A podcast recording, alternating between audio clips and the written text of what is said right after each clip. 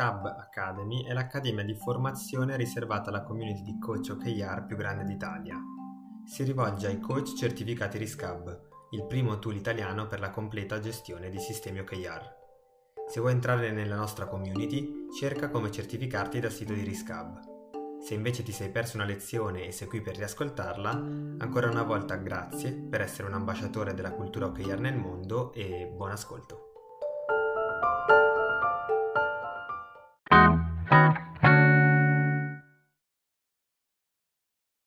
Perfetto. Quindi siamo alla terza lezione sulla cultura, OKR, eh, terza di quattro, quindi ci stiamo avvicinando alla, alla fine. Eh, oggi tutto sono in trasferta con uh, i, i, ponti e i mari dietro. Eh, tanto visto che si parla molto in questo periodo di, di avatar, uh, di metaverso, di tutte quelle cose lì, cominciamo con gli sfondi virtuali.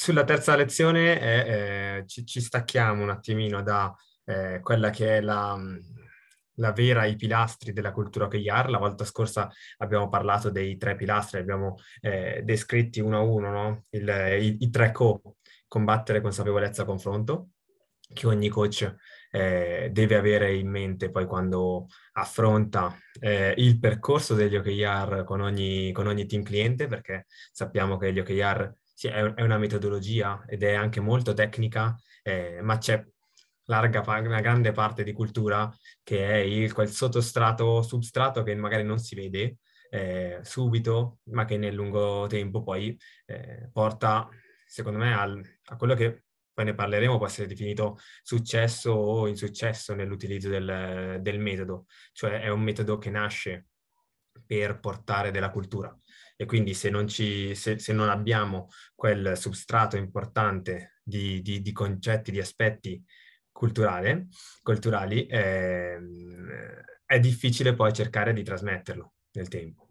Quindi, l'altra volta abbiamo parlato dei tre pilastri, eh, oggi vediamo un concetto che a me personalmente sta molto a cuore, ma ogni volta in cui affronto una, un nuovo progetto o incontro una nuova azienda che sta eh, inserendo gli OKR, mi rendo conto di quanto sia importante di quanto la nostra testa tenda a cascare sempre su un, um, un concetto e un, eh, eh, e un pre- pregiudizio, possiamo così dire, di eh, bianco versus nero. Ok, cioè la, la, la, mm, la, facilità con cui la nostra testa eh, pensa di eh, a volte semplificare le cose o eh, vedere tutto il mondo esterno eh, come mh, mm, fatto soltanto da poli, ok? Cioè o, o, una cosa è bianca o una cosa è nera e eh, spesso perdiamo di vista tutte le sfumature che ci sono in mezzo e questo può portare a ehm, dei gravi errori nel, nell'utilizzo degli OKR e nell'inserimento degli OKR e, ehm, e delle grandi, grandissime barriere eh, culturali e psicologiche che eh, è importantissimo affrontare se vogliamo poi utilizzare eh, questa metodologia e spiegarla al, alle persone e ai team che ci, che ci ascoltano, che ci seguono eh, nel, nel, nostro lavoro da coach. Eh, io faccio e utilizzo molto, molto tempo a eh, cercare di spiegare il, la, la, differenza eh, tra bianco e nero, ma eh, poi lo, eh, chi, chi, lavora come coach lo sa, eh, in realtà abbiamo sempre eh, troppo poco tempo con i vari team e quindi abbiamo tanti passaggi e tanti aspetti teorici da far ehm, da trasmettere in quel tempo e quindi a volte bisogna accontentarsi, tra virgolette, di dargli una piccola pillola ogni giorno di, di, dei concetti base, tra cui il fatto che questo grigio esista. Ok, quindi il, eh, sarà una lezione di cultura eh, basata su una, su una, serie di confronti, ok? Cercando di, di capire come eh, gli eccessi eh, sono sempre mh, sbagliati, ma soprattutto come il 99% delle volte non si finisce mai negli eccessi. Ok, cioè la nostra testa quando deve ragionare su una situazione pensa che o va tutto benissimo o va tutto malissimo e ciò non accade praticamente mai. cioè il 99% delle volte eh, si, si, si, finisce in una linea di, di, compromesso in mezzo, in una zona di grigio eh, che inizialmente il nostro cervello tende a escludere. È, un, è uno dei tanti bias okay, cui nostro, con cui il nostro cervello ragiona, eh, ce ne sono tantissimi e i coach secondo me dovrebbero essere ben pronti ad affrontare questi, questi bias, uh, bias, psicologici e magari poi eh, nel tempo eh, faremo anche una lezione su questo, o metteremo un articolo sulla community coach sui bias da affrontare. Eh, uno importante è proprio questa divisione tra bianco e nero e quindi eh, frasi del tipo che ho sentito eh, e che possono accadere su clienti come, mm, ok, però eh, ho questi discorsi eh, di cultura OKR, eh, questo approccio agli obiettivi lo fanno tutti in azienda dal primo, dal management fino all'ultimo arrivato, o non lo deve fare nessuno, o non ha senso, o si fallisce. Ok? Ehm, oppure frasi del, del tipo eh, sì va bene, tutto bellissimo nella teoria con, con gli OKR, ma non si può mica cambiare la testa delle persone da un giorno all'altro, quindi non possono funzionare.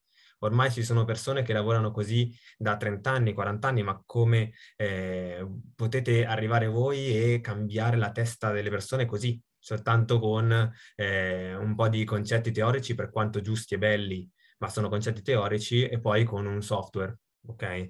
Eh, o con un, uno schemino come può essere lo Strategy Canvas, cioè si cerca di eh, banalizzare dei concetti per, per dimostrare che eh, non si può cambiare radicalmente dal, dal, dalla notte al giorno con uno scocco di dita. Eh, il punto è che è vero, non, non si può cambiare dal giorno alla notte con uno scocco di dita, non è così semplice e non è impossibile andare proposti, ma non serve mai si, eh, bisognerà affrontare e eh, lo sforzo è fatto per riuscire a eh, schiarire okay, quel, quel, nero, farlo diventare un grigio e piano piano avanzare sotto un percorso di, di miglioramento eh, continuo. Il, il, concetto di o lo fanno tutti eh, dal primo all'ultimo in azienda o non lo fa nessuno perché non serve, eh, tende a dividere il discorso o c'è la perfezione in azienda nell'utilizzo degli OKR dal primo giorno oppure non serve a nulla. Invece non è così. Se anche 5 team su 100 li stanno utilizzando e serve a quei 5 team, un pochino sta servendo all'azienda. Eh, il fatto di non, non, raggiungere l'ottimo, che in pratica non si raggiungerà mai, non si raggiunge mai in nessun caso, in nessun mondo essere, viene raggiunta la perfezione, eh, non vuol dire che non si sta portando dei vantaggi, che non si sta facendo delle cose giuste. Se ehm, soltanto una parte dell'azienda utilizza gli OKR o lavora in generale in modo più intelligente, diventa eh, più altruista all'interno del, dell'azienda, eh, comincia ad apprezzare il confronto invece che l'imposizione, ha un diverso approccio al, al lavoro, è comunque un vantaggio per tutti. Eh, non sarà il massimo, ma non è neanche il punto di partenza. E quindi eh, l'importanza del grigio è l'importanza di far apprezzare alle persone eh, il percorso.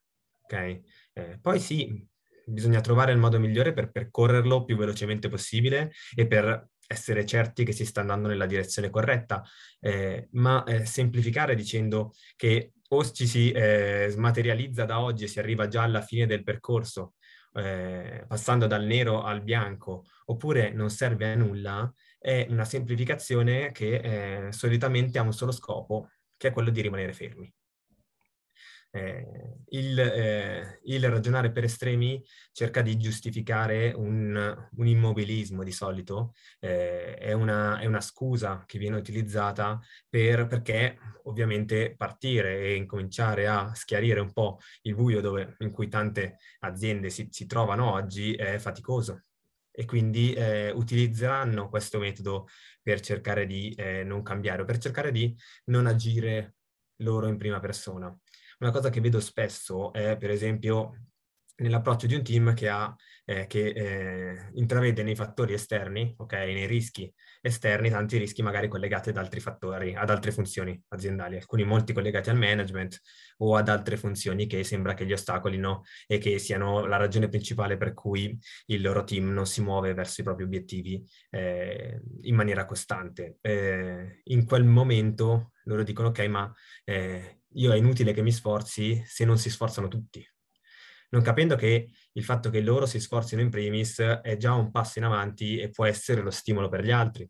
Eh, non capendo che se io non mi sforzo in prima persona non posso chiedere agli altri di sforzarsi. Eh, l'importanza del grigio è l'importanza di apprezzare eh, un passettino in più ogni volta senza pretendere di cambiare il mondo, ok? E senza pretendere che da un giorno all'altro eh, tutto funzioni alla perfezione eh, perché l'unico eh, motivo eh, per cui tendere alla perfezione è un, è un, è un discorso di, di, giustificazione del proprio stare fermi, come vi dicevo. Eh, e quindi quando mi chiedono, e quando comincio a pensare eh, a dei progetti che magari sono iniziati da mesi, no? E, e mi chiedo, ok, ma su quell'azienda eh, stanno avendo successo o, o, sta, o stanno o sta accadendo un insuccesso con gli OKR, cioè eh, le aspettative di, di, progetto iniziali e di inserimento di un sistema di gestione nuovo, eh, sono soddisfatto o no? Co- come lo definiamo il successo e l'insuccesso con gli OKR? Eh, ci sono delle, mh, delle, cose che possono accadere, no? Delle cose negative, i, famosi, i nostri famosi rischi. E, e c'è un ragionamento da fare, secondo me, tra il successo e l'insuccesso. Io parlo di OKR perché ne stiamo parlando, ma eh, sarebbe un, un discorso che culturalmente si può estendere poi a tutte le cose che facciamo, a tutti i progetti che facciamo eh, a lavoro fuori. Eh, nel caso degli OKR, dice ok, mettiamo caso che eh, siamo partiti con 20 team o 50 team nel progetto pilota, 20 team nel progetto pilota e dopo eh, i primi mesi ancora pochi team sono diventati autonomi nell'utilizzo degli OKR, cioè molti eh, sono seguiti dai coach.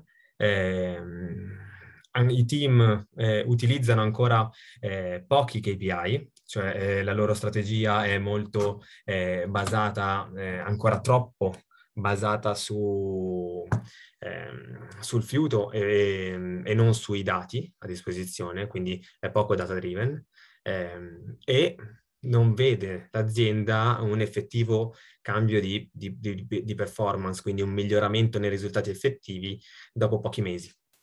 Ok, eh, capite bene che le, le, aspettative, come le aspettative che un sistema di gestione, per quanto eh, fantastico come gli OKR, possa avere un riflesso sulle performance aziendali in pochi, in pochi mesi, possono essere del, de, delle aspettative eh, completamente sballate, no? Eh, però ci sono delle aspettative come il discorso dei KPI o del, dell'autonomia che possono essere anche corrette. Il punto è, un, un, progetto di questo tipo che incontra delle difficoltà è un successo o un insuccesso? E secondo me eh, ogni volta in cui si parla di eh, successo e insuccesso, eh, ancora una volta si tende a dividere in due opzioni, no?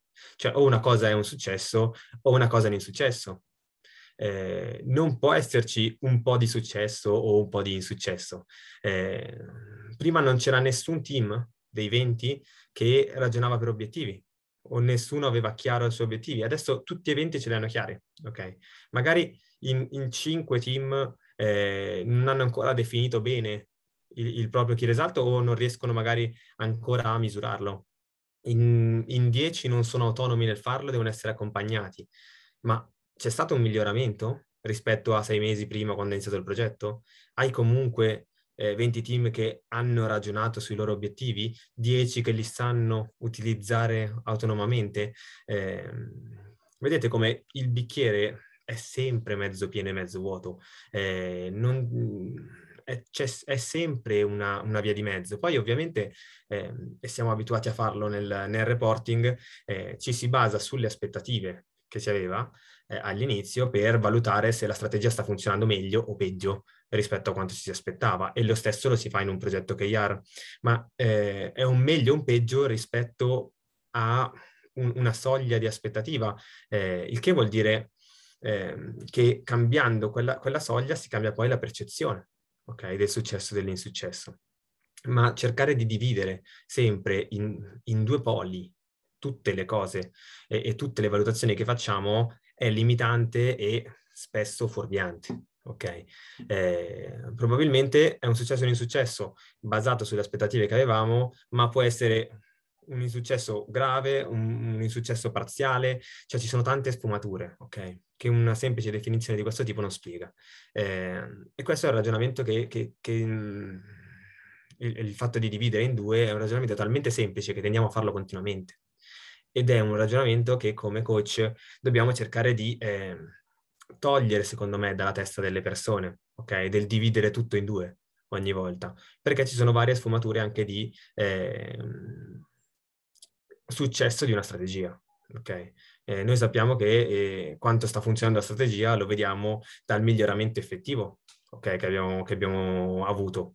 Eh, vuol dire che possiamo dire se una strategia sta, una strategia sta funzionando o non sta funzionando, eh, ma possiamo anche dire quanto sta funzionando. Quindi effettivamente possiamo fare una scala ok? Eh, ogni volta in cui ragioniamo per scale e non ragioniamo per poli, eh, stiamo secondo me facendo un favore alla testa del, del, dell'altro team a cominciare a pensare che è tutto un pochino più eh, sfumato lì fuori eh, rispetto a eh, semplicemente un discorso di, di, due, di due, fazioni opposte. Ehm, iniziano i confronti. Ci sono quattro confronti che faremo, ok? Ehm, in questo caso ok, sceglieremo ogni volta una delle due opzioni, mettiamo così, eh, considerando tutto quello che ci siamo detti fino ad adesso, eh, cioè che, eh, per esempio, il primo confronto è tra trasparenza e riservatezza, ok? Eh, ce n'è uno che, voi sapete benissimo, eh, negli OKR ehm, è, è, maggioritario, cioè gli OKR sono un sistema trasparente e devono essere un sistema trasparente per una serie di motivi, ok? Culturali, ancora prima che, che, che, te, che tecnici. Eh, ovviamente eh, si possono iniziare a eh, fare una serie di esempi eh, per cui allora in quello specifico caso magari il, la, la scelta che noi prendiamo è sbagliata. Cioè sappiamo che dialetticamente in ogni confronto e ci sono delle tecniche che l'altra parte può utilizzare per cercare di eh, far, far, far, far cioè, per provare ad aver ragione, cioè basta che accendiamo la televisione, vediamo un talk show televisivo eh, o partecipiamo a un consiglio di amministrazione, sappiamo che a volte eh, le, delle persone eh, utilizzano delle tecniche per eh, cercare di prendersi, prendersi la, il consenso del, del, pubblico da una parte o del resto del, del tavolo dall'altra. Eh, come il fatto di prendere un esempio e ricavarci una regola generale in cui quando l'interlocutore non aveva detto quello. Cioè ci sono tante tecniche da utilizzare, io vorrei che rimanessimo, quando ragioniamo per estremi in questo senso, eh, sul concetto di fondo perché se iniziamo a prendere determinati esempi e cercare di, eh, di, di far, far, apparire che non è 100% sempre una delle due opzioni, ok, stiamo semplicemente dicendo quello che abbiamo detto fino a questo punto. Cioè, ragionare per estremi non porta a niente. Ovviamente quando abbiamo due opzioni possiamo sceglierla eh, sapendo che in realtà il, il mondo è fatto di tante sfumature. Eh, il concetto di trasparenza e riservatezza è un concetto eh, culturale ben impiantato in determinate aziende e organizzazioni che ovviamente vedono la riservatezza eh, come un, un'arma di difesa, ok? Eh, un'arma di difesa delle informazioni ehm, prima ma anche dai propri, e spesso anche dai propri eh, dipendenti che potrebbero utilizzarle male, eh, e poi con il mondo di fuori dei propri competitor. Ci sono tante aziende che eh, vedono nella strategia e nella parola strategia un discorso di eh, top secret, ok? Qualcosa che deve essere segreto, perché se no eh, i competitor o le persone lì fuori ci copiano.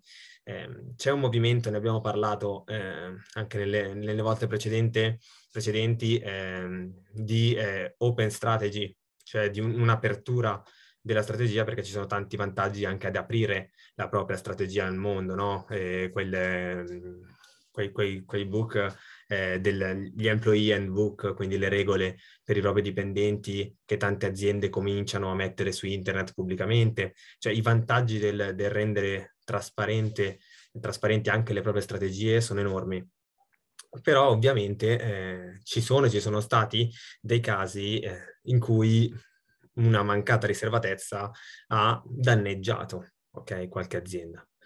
Eh, dal punto di vista culturale la trasparenza non c'è bisogno che, che ve lo spieghi io, eh, ripaga sotto una serie infinita di, ehm, di, di fattori. Il primo, primo tra tutti è il fatto di ehm, trasmettere fiducia.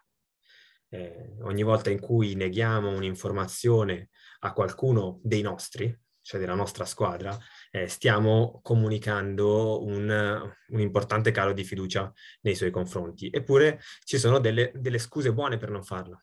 E queste sono alcune scuse che io sento eh, dal, da, dagli amministratori che eh, sono un po', ehm, diciamo, eh, straniti quando li facciamo mettere, provo a farli mettere all'interno di, di Riscab indicatori come eh, liquidità disponibile, per esempio cioè quanti soldi la società ha sul conto corrente. Eh, è una, un'informazione che per loro non può essere conosciuta al di fuori dell'amministrazione. Eh, non ha senso che tutti o possano guardare quel dato, così come non ha senso che magari eh, un commerciale possa guardare quanto, è, eh, quanto ha fatto eh, o ha venduto un altro commerciale, perché se no potrebbe approfittarsene, per esempio, cioè il discorso sul discorso dei, de, della liquidità disponibile, per esempio, ho, ho sentito amministratori eh, dire no, quel dato dobbiamo tenerlo eh, segreto e riservato perché se no eh, poi magari ci chiedono di più, ci chiedono un aumento di stipendio perché hanno visto che, tanto, che ci sono tanti soldi, soldi, in cassa o che la società sta andando particolarmente bene quando parliamo di, so, marginalità mensile, utile eh, mensile, quindi dicono no, magari non, non diciamolo a tutti, teniamolo riservatezza perché potrebbero approfittarsene, ok? Capite bene che eh, da una parte vorrebbero persone che come una vera squadra eh, sono tutti eh, direzionate sullo stesso obiettivo. Dall'altra non vogliono dargli informazioni perché fondamentalmente non si fidano delle persone e pensano che eh, loro avranno comportamenti egoistici o eh, si approfitteranno di informazioni che gli abbiamo dato. Ehm, e quindi da, da, quel punto di vista l'arma più forte è dire ok, se non glielo vuoi dire perché non ti fidi. Eh, ma se non ti fidi, come fai a pretendere fiducia da loro? se, ehm, se, mm, come fai a pretendere il loro impegno su un obiettivo che a volte non conoscono. Cioè ci sono delle volte in cui i dati sono talmente riservati che io ti chiedo di aumentare il fatturato ma non ti dico il fatturato. Ok? Eh, altra, altra, scusa utilizzata, che poi non è una scusa, cioè è una ragione che loro pensano sia vera, cioè mm, è un, è una loro convinzione che come coach eh, dobbiamo cercare all'interno di una cultura OKR di trasparenza di far capire perché è sbagliata, ok? Non perché è sbagliata, ma perché non è efficace, ok? In, uno, in, un, in un, discorso di, eh, di, sistema che spinge le performance eh, ingaggiando le persone. Eh, non capirebbero, cioè quando, per esempio, ritornando al discorso di indicatore di cassa disponibile, dicono ok, se eh, qualcuno che ha fatto tutta la vita produzione vede che abbiamo un milione di euro in cassa, non capisce che la parte finanziaria è diversa da quella economica, non capisce che eh, quelli non sono tutti soldi nostri, ok? Eh, non capisce una serie di tecnicalità e per, cui, per questo motivo potrebbe approfittarsene, potrebbe eh, determinati, avere determinati comportamenti, eccetera, quindi non capirebbero. E il non capirebbero viene utilizzata poi come scusa per mantenere una riservatezza. Eh, in realtà la, eh, la, la, mia risposta era non capirebbero, ok, spieghiamoglielo. Gliel'hai spiegato? Eh, può avere studiato la qualsiasi, cioè può, può, essere qualcuno che ha lavorato in produzione per 30 anni e non capire i meccanismi sotto il discorso, sotto il discorso finanziario, ma se, se glielo spieghi bene a parole semplici, eh, tu che da 30 anni fai quel lavoro saprai spiegarglielo a parole semplici perché un milione di euro non vuol dire che ho un milione di euro da, pronti da tirar fuori eh, per dare bonus a tutti i dipendenti, eh, è sempre il non capirebbero una mancanza di, di, volontà di fare un passo verso l'altro, ok? Eh, quindi non capirebbero, bene, spieghiamoglielo. Mettiamo questi dati trasparenti, in modo trasparente, vediamo se qualcuno se ne approfitta, gli diciamo il perché, cioè gli spieghiamo che cosa sta sbagliando. Se qualcuno ci chiede spiegazioni, gli, spie- gli diamo le spiegazioni che, che chiede. Eh, a volte dicono, ok, beh, però lo faccio per loro, è meglio che non sappiano. Ok? Cioè, c'è, c'è, un dato aziendale, gli indicatori, lo sappiamo, sono indicatori aziendali, non sono di uno specifico team e non sono di una specifica persona. Eh, decidono di non eh, o, o, si fanno delle domande sul, sul dare un indica- um, sull'offrire un indicatore a, alle varie persone che ci sono e dicono ok, ma io lo faccio per loro, è meglio che non lo sappiano. E io gli chiedo, ok, lo decidi tu? Cosa è meglio per loro? Cioè, sulla base di cosa? Sei, sei, sei in grado tu di decidere cosa è meglio per loro? È un concetto particolare ed è un concetto che eh, io... Eh, su cui ho ragionato e mi è rimasta in testa questo, questa parte di, del, del, libro eh, su, su, Netflix. Eh, l'unica regola è che non ci sono regole, a volte eh, e avevo questo passaggio in mente, oggi sono andato a riprendermelo, infatti l'avevo evidenziato quando l'avevo letto sul, sul Kindle, eh, ed è un esempio di, di, di trasparenza e di scelte che si possono fare. È un esempio che loro fanno dice, su una possibile ristrutturazione organizzativa. L'esempio è, è questo, proviamo, proviamo, a leggerlo insieme. State discutendo con il vostro capo al quartier generale di una possibile ristrutturazione organizzativa che causerebbe il licenziamento di diversi project manager del vostro team. A questo punto ne state solo parlando e c'è il 50% di probabilità che non succeda. Lo dite subito ai vostri project manager o aspettate di essere sicuri? Cioè capite che ci sono anche dei dilemmi a volte, ok, sulla trasparenza o non trasparenza. Cioè ci sono casi in cui, come sempre, il futuro è incerto e magari la probabilità è del 50%, ok? Non si sa se una cosa accade o una cosa non accade. C'è la probabilità, la possibilità che accada eh, e ci sono delle, de, degli aspetti negativi sia al, al farlo che a non farlo. Okay? Cioè sia all'essere trasparenti che, all'essere, che, che al mantenere la riservatezza. Per esempio, l'opzione A è una, una scelta di mantenere la riservatezza. Eh, quindi lasciate che il tempo faccia il suo corso, non c'è alcun bisogno di causare stress adesso, lo sto facendo per loro. Ok? Inoltre, se lo dite oggi, ci sono ovviamente del, del, una serie di eh, dinamiche che si creano, ok? A volte anche dinamiche, eh, diciamo, tutt'altro che virtuose. Eh, inoltre, se lo dite oggi, i vostri project manager cominceranno probabilmente a cercare un nuovo lavoro e rischierete di perdere ottimi dipendenti, anche se il progetto, che, anche se magari la ristrutturazione poi salta, eh, oppure eh, avranno loro che comunque saranno meno focalizzati perché avranno incominciato a cercare qualcos'altro. Cioè ci sono delle, dei, dei, compromessi, cioè de, de, delle cose positive sia al dirlo che a non dirlo. Eh, il B è l'optare per un compromesso, eh, quindi decidete che non volete né dirglielo chiaramente per non spaventarli magari senza motivo, perché poi viene fuori che tutta la ristrutturazione non si fa. E, e dall'altra parte comunque siete preoccupati per loro e vorreste che si preparassero un po' per non venire poi licenziati in tronco nel caso in cui questa ristrutturazione effettivamente eh, prenda piede e quindi la, il compromesso dell'opzione B è un farglielo capire, dirglielo senza dirglielo, ok? Eh, e poi c'è l'opzione C, eh, che è l'optare per una trasparenza.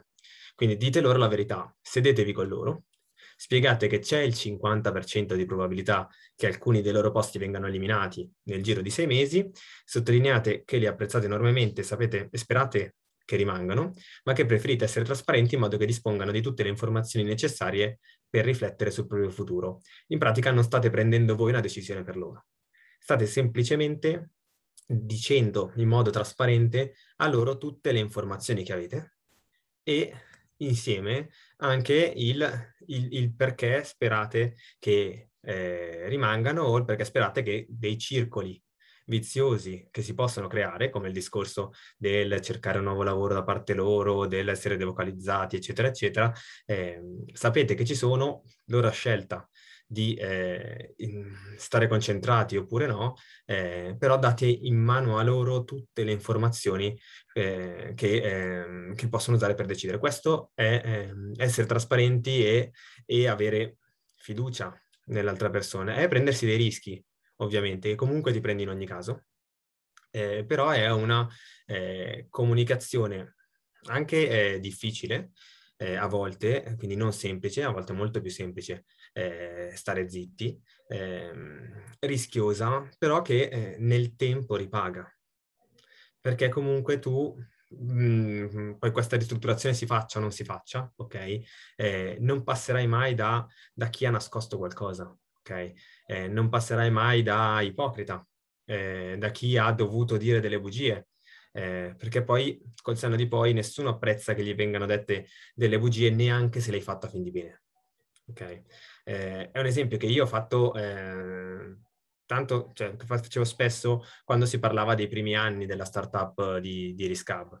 Eh, e eh, a volte ovviamente non sapevo eh, se tutto eh, sarebbe andato come poi è andata, cioè che, tutto, eh, che la cosa avrebbe preso piede e tutto sarebbe andato bene. Non potevo neanche immaginare che il, il mercato degli OKR poi eh, esplodesse come sta esplodendo. Ehm, però ehm, pur mantenendo uno sguardo ottimistico e facendo passare un, un messaggio ottimistico alle persone eh, che eravamo nel, nel, gruppo di Riscab, comunque ho cercato di, eh, di mettere in guardia tutti sul fatto de, su, sui pericoli che c'erano, pur cosciente del fatto che, visto che non li stavo prendendo in giro, qualcuno, essendo poi tutti ragazzi intelligenti, poteva scegliere di guardarsi attorno e andare da un'altra parte magari più sicura. Eh, però eh, ti prendi del, de, del, dei rischi, eh, dall'altra parte ehm, dai un messaggio di, di, di fiducia alle persone e fai in modo che siano loro a prendere decisioni per la loro vita. Perché non è che perché sei un amministratore di un'azienda allora puoi arrogarti il diritto di prendere decisioni sulla vita altrui. Detto questo, la trasparenza porta fiducia. Okay? Ed è il motivo per cui poi eh, in una cultura OKR si sceglie la trasparenza, eh, proprio perché a volte non è la scelta più semplice e le persone lo sanno. Eh, quindi auto-auto, trasparen- eh, fiducia, eh, scusate, trasparenza e riservatezza, assolutamente trasparenza dal punto di vista della cultura OKR, con tutti i eh, limiti del, del, caso, ma eh, fondamentalmente la trasparenza poi ripaga perché è un concetto di lungo termine, come gli OKR sono una cultura poi di lungo termine. Secondo confronto tra logica e procedure.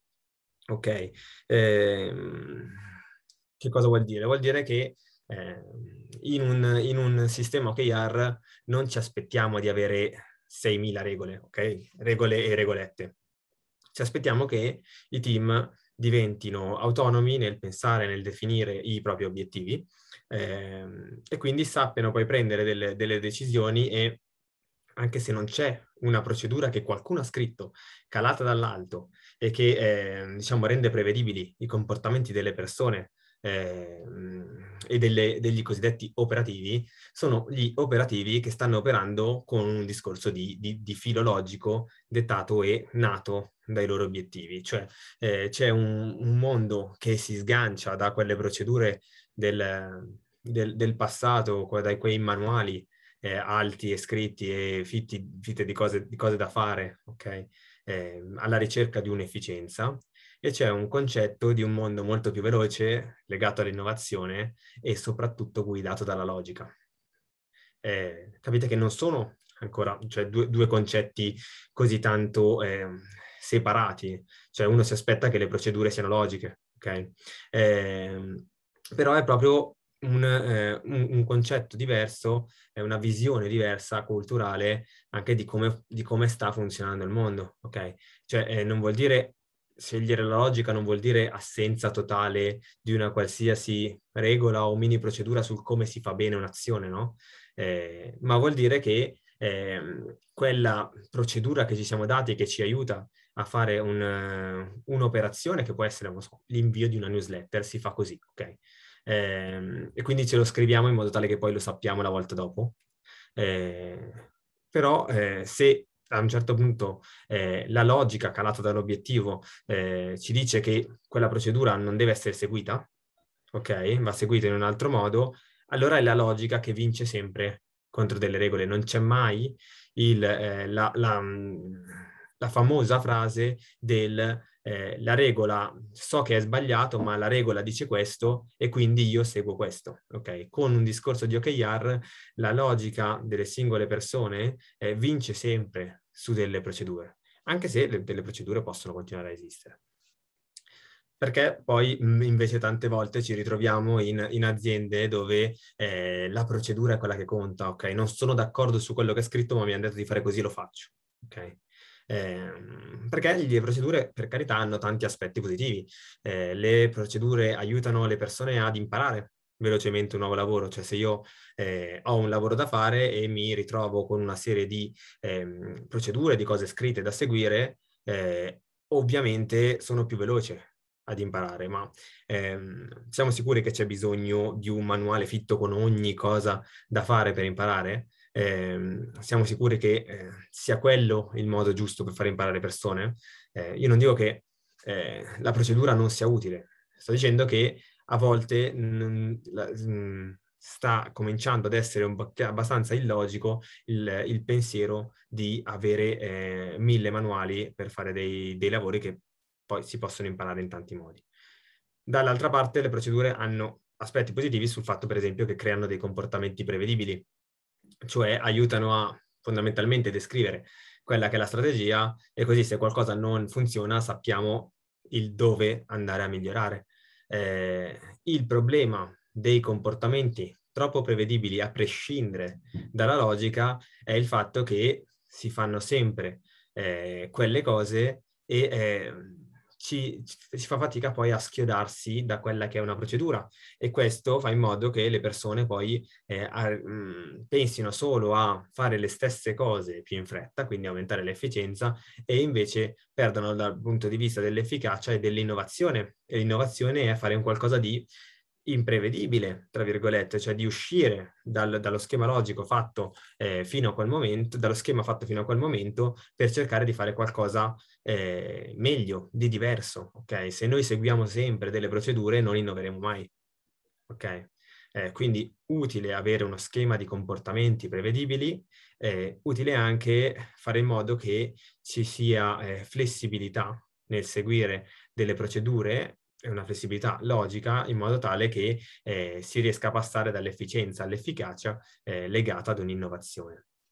E quindi eh, quando si eh, parla di eh, logica versus eh, procedure, non si può che far riferimento alla serie di iniziative che ci sono. Cioè le iniziative non sono altro che un insieme di righe delle famose ex procedure quando io eh, prendo in mano, eh, mi è capitato di prendere in mano delle procedure aziendali scritte, eh, inizialmente, anzi nei, nei, primi anni lo facevamo, eh, andavamo a evidenziare quasi le singole azioni che le procedure dicevano, solitamente oltretutto c'erano, non so, una decina di, azi- di, di azioni vere effettive in 5-6 pagine fitte di Word, perché poi le procedure sono piene di formalità. Eh, detto questo, le singole azioni, le singole righe delle procedure non erano altro che delle iniziative che andavamo a mettere nel, nel sistema. Eh, e queste singole iniziative alla fine che creano la strategia eh, non sono altro che delle procedure fatte per il, eh, gli, gli, anni 2020, 2021 e, e via andare, cioè fatte dei giorni, dei giorni nostri. Cioè è come se avessimo scomposto le procedure in piccoli moduli che, fa, eh, che sono facili da eh, tracciare, eh, da eh, misurare come efficacia, da modificare, togliere, reinserire. Ehm, stiamo rendendo tutto eh, più, più, fluido e, e, più agile, dicendo, eh, con, con una, una, parola che piace molto. Eh, si sta rendendo tutto più agile perché diventa logicamente collegato e connesso agli obiettivi e quindi ehm, c'è la, la vittoria del, dell'aspetto logico su invece l'aspetto formale. Okay? Eh, uno volendo può prendere un qualsiasi team eh, su Riscab, entrare nella pagina di iniziative, prendere, tirarla giù e scrivere la procedura di, quella, di, di quel team per quel momento magari il mese dopo, lo sappiamo, dopo un reporting, quella procedura sarà cambiata un pochino, perché comunque si è fatto un, un passo di ottimizzazione, si sarà messa una riga in più che l'iniziativa eh, che è stata inserita e magari si sarà tolta o modificata qualche altra riga. Capite che è un discorso di ottimizzazione della strategia che segue una logica, ok? Una logica per obiettivi. Eh, la logica porta ad essere sicuri che ogni team in qualsiasi momento sta agendo sempre per un motivo. Cioè, eh, non c'è nessuno in un sistema OKR che fa qualcosa soltanto perché è stato deciso in generale, è stato deciso da qualcuno, ok? Lo faccio, faccio quella cosa e so sempre il perché la sto facendo. Eh, e quindi una logica che porta ad agire sempre con un nesso, ok? Con un, con un legame, eh, conoscendo il perché delle proprie azioni. Non chiederai, non ci sarà mai un team che usa gli OKR che eh, non sa il perché sta facendo qualcosa.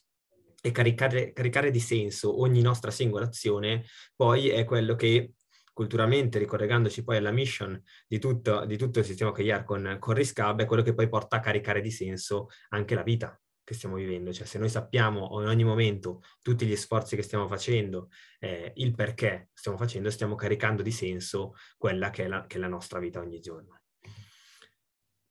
Terza eh, differenza è quella tra semplificare e complicare, eh, che è un altro aspetto diciamo, um, culturale da prendere con, ehm, nel, nel, giusto verso, secondo me, sul, sul coach, perché è molto facile eh, complicare questi aspetti, cioè noi facendo, eh, seguendo l'Academy, l'avrete visto di sicuro, eh, gli aspetti tecnici sono tanti, vanno, vanno imparati, un coach deve avere che fare, sa, fa, sa avere a che fare con la psicologia delle persone, eh, sa avere a che fare con dei, dei team ehm, legatissimi ai dati, quindi si passa dalla psicologia ai dati a degli aspetti tecnici che poi ci si trova ad affrontare. È un, è un lavoro molto vario eh, e il che lo rende sempre ogni giorno interessante ed è un lavoro che eh, può diventare anche molto tecnico e complicato.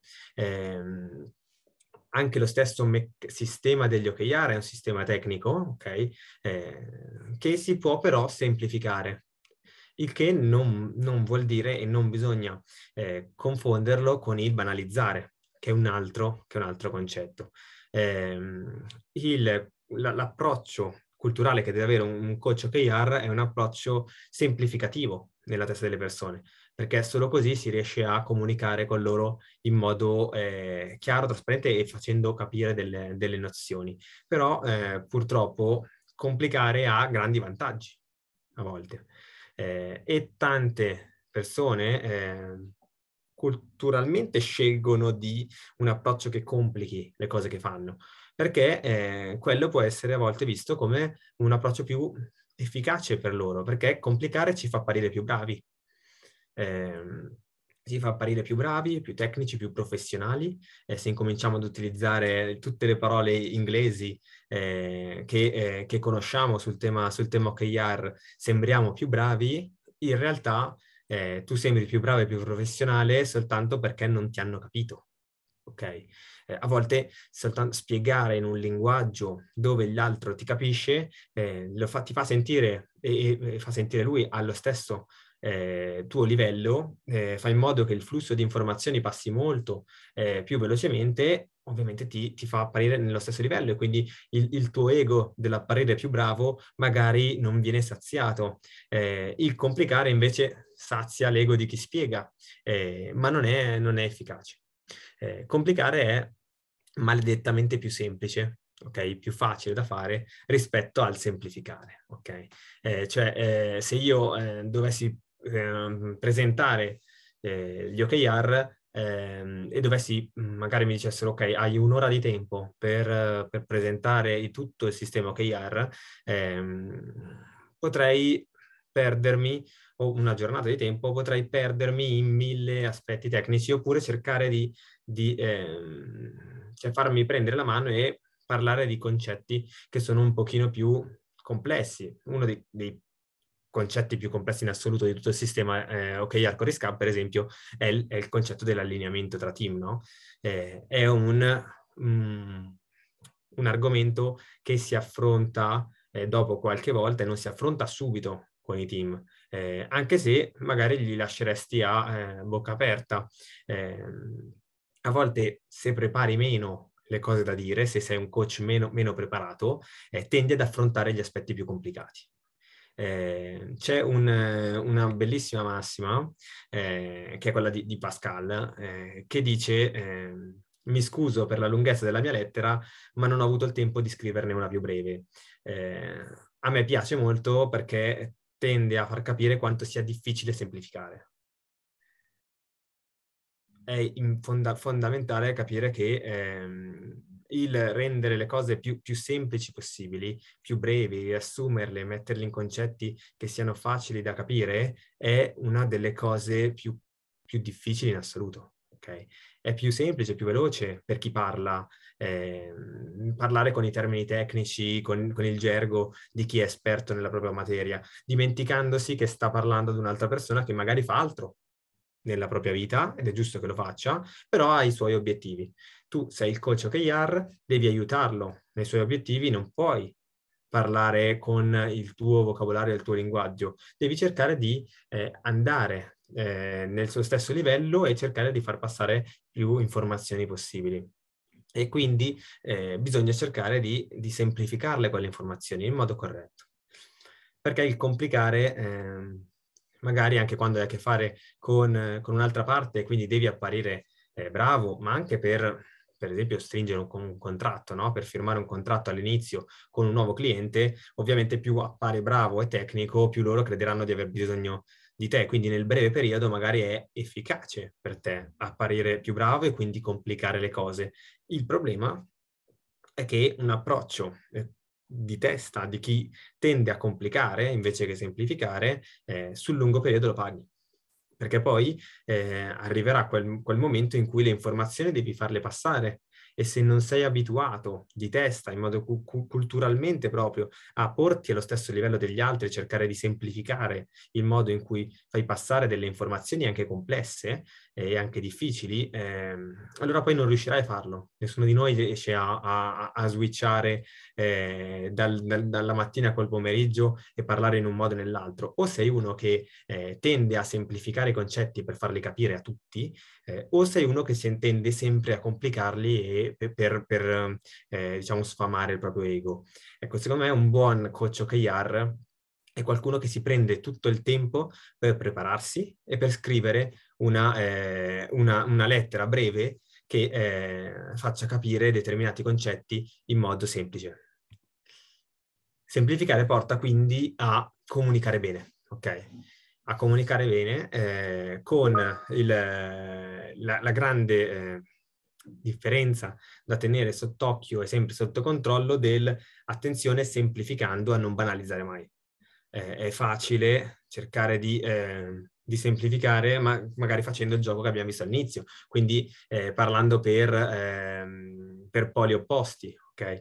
Eh, bisogna far capire che ehm, i concetti possono essere portati in modo semplice, sono semplici in fondo. Per esempio, il discorso delle due leggi OKR e del peccato originale è una semplificazione, ok? C'è dietro un mondo, non deve essere una banalizzazione di quei concetti. Eh, è un modo per semplificare che è diverso e quindi una banalizzazione è un, una semplificazione che distorce il messaggio, ok? Eh, bisogna cercare di semplificare senza distorcere il messaggio di fondo e ricordarsi che il messaggio di fondo con gli OKR è sempre un messaggio di cultura, di rispetto per le persone, di, eh, di eh, persone messe al centro, di profondo rispetto eh, per il confronto e per l'intelligenza dell'altro, ok? E fiducia nell'altro. Questo è il, il messaggio che non bisogna mai distorcere. Ultima differenza è, è, è un discorso di efficace versus eh, giusto e sbagliato. Eh, anche io stesso, eh, lo vedete poi durante le lezioni, avete visto anche oggi, a volte tendo eh, ad utilizzare il concetto di giusto e sbagliato e poi invece mi rendo conto che è un errore mio mentale che faccio e quindi allora eh, cerco di, ehm, di, parlare di efficacia, ok? Di efficacia e non efficacia al posto di giusto o sbagliato.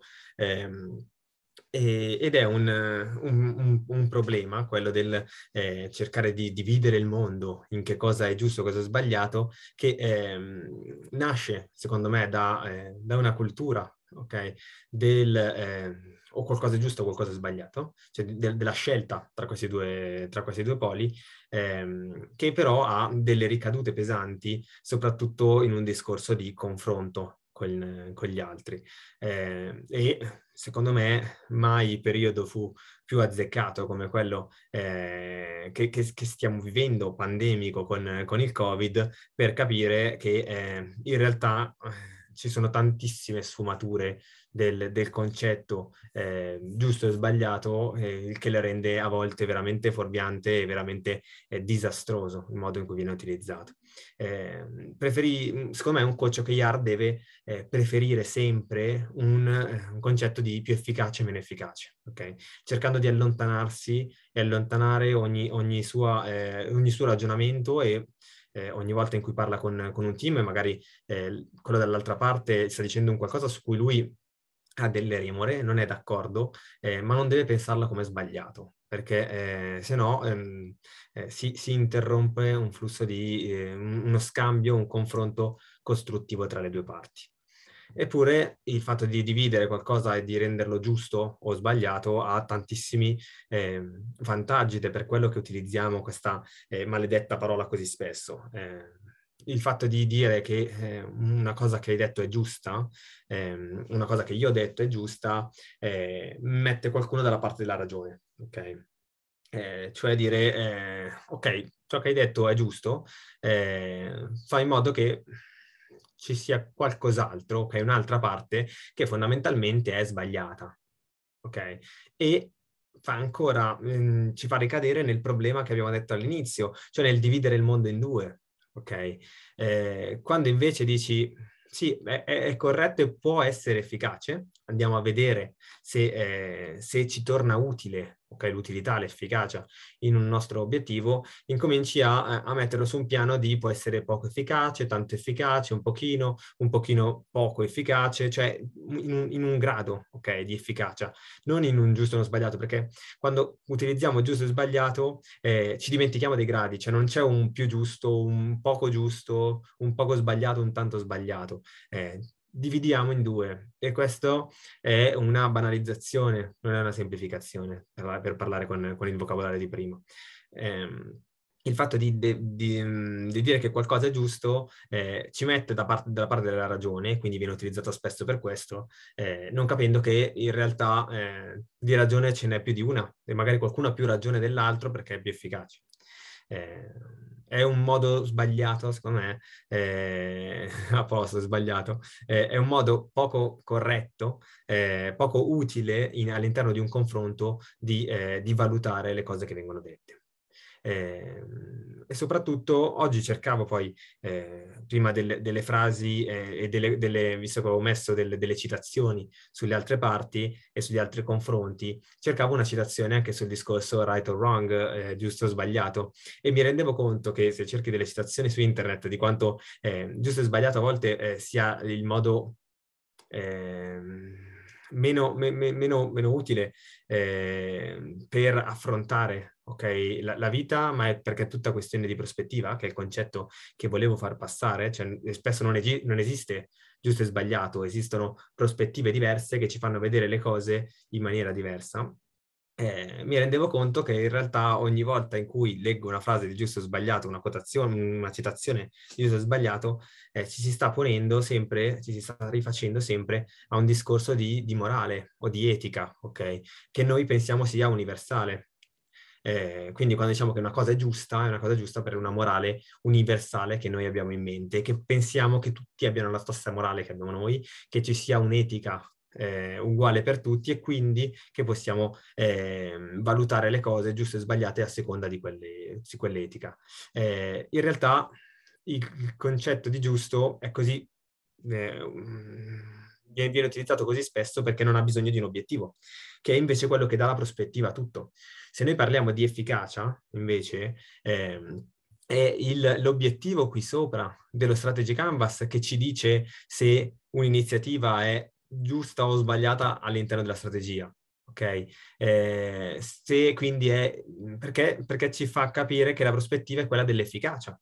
Ok? Un'iniziativa che è giusta all'interno di una strategia è un'iniziativa che funziona, che è molto efficace ad abbattere un rischio e quindi a raggiungere l'obiettivo. Vedete che cambiando l'obiettivo si cambia la prospettiva, il punto di vista. Eh, quando invece togliamo questa parte qui e quindi non abbiamo più dove, dove, ancorare il concetto di giusto e sbagliato, la nostra prospettiva, eh, allora l'unico modo per valutare se un'azione è giusta in generale o sbagliata è un discorso di etica che pensiamo di avere tutti uguali, ma in realtà ognuno di noi ha delle sfumature diverse. Eh, quindi eh, quando io parlo di giusto o sbagliato mh, mm, è così semplice farlo perché non ha bisogno di un obiettivo. Invece quando parla, parliamo di efficace o non efficace non ha senso come parola l'efficacia se non in relazione con un obiettivo. Ed è per questo che è così importante che un coach ragioni in termini di efficacia o non efficacia, perché quando mi chiedono ma William è giusto fare così? E io gli dico non lo so se è giusto, dimmi il tuo obiettivo e vediamo se è efficace. Però incominciamo a inquadrare l'obiettivo, eh, perché è da quello che allora abbiamo tutti la stessa prospettiva. Se invece parliamo di un giusto in generale, non so che obiettivo vuoi raggiungere, non so, non so dove porla. E quindi magari a volte io dico che è giusta una cosa, tu dici che è giusta un'altra, ma in realtà stiamo guardando da due prospettive diverse e non ce ne rendiamo conto. L'efficacia invece fa in modo di fare un passo indietro e prima di tutto eh, ragionare su che cosa mettere qui in alto e una volta che parti dagli obiettivi il confronto è sempre costruttivo giusto e sbagliato poi ha un, ha un terzo vantaggio, tra virgolette, eh, che, che, è molto facile nella nostra testa perché ci fa tornare a scuola, dove quando facevi i test o una cosa era giusta o una cosa era sbagliata, quindi tendevamo a vedere a scuola il mondo in eh, giusto o sbagliato, in bravi e cattivi, ok? In chi va bene e chi va male, cioè in, in, un concetto del genere, ma il mondo purtroppo non è così non è eh, che una cosa è giusta e, qui, e un'altra, un'altra cosa è sbagliata. Il mondo è fatto da una serie infinita di sfumature su scelte che possono essere efficaci o non efficaci eh, in base a degli obiettivi che uno ha ogni volta. E quindi è molto più complesso e eh, sta al coach OKR poi cercare di semplificarlo. Quello che è sicuro è che ragionare in termini di efficacia ha un vantaggio culturale per me favoloso, che è quella di aprire la propria mente cioè ci fa capire che a volte eh, quando sentiamo alcuni alt- altri ragionare e magari dei, eh, fare dei ragionamenti opposti ai nostri e quindi di avere anche del, del, delle idee contrapposte, eh, non tendiamo a dire ok il mio è giusto, il tuo è sbagliato e cercare di metterci in parti diverse, ma se incominciamo a ragionare per efficacia, eh, proviamo a capire che logica stanno seguendo loro, perché loro pensano quella cosa, e sulla base di cosa e sulla base di che obiettivi. Eh, e quindi eh, evitiamo di dimenticarci di chiedere loro eh, spiegazioni sulla loro logica e quindi di capire il loro punto di vista e in altre parole ci dimentichiamo di aprire la nostra mente ad un confronto costruttivo con gli altri. Questo è, il, è uno degli aspetti secondo me basilari e chiave degli OKR, fanno aprire la mente, ci fanno mettere nelle scarpe degli altri, ci fanno capire quello che possono pensare gli altri, evitando di, ehm, di pensare che gli altri possano essere stupidi o, eh, o, poco intelligenti perché non la pensano come noi, ma cercando di essere noi in prima persona a capire la logica che seguono e, eh, e come fare a eh, cercare eff- effettivamente un confronto che possa essere costruttivo da entrambe le parti.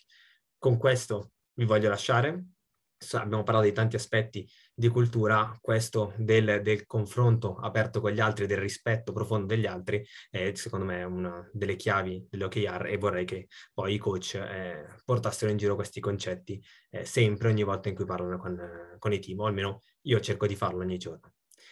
Va bene, grazie a, a tutti per, per, la visione eh, e ci vediamo poi per, per, la quarta e ultima puntata sul, sulla cultura eh, al prossimo mese.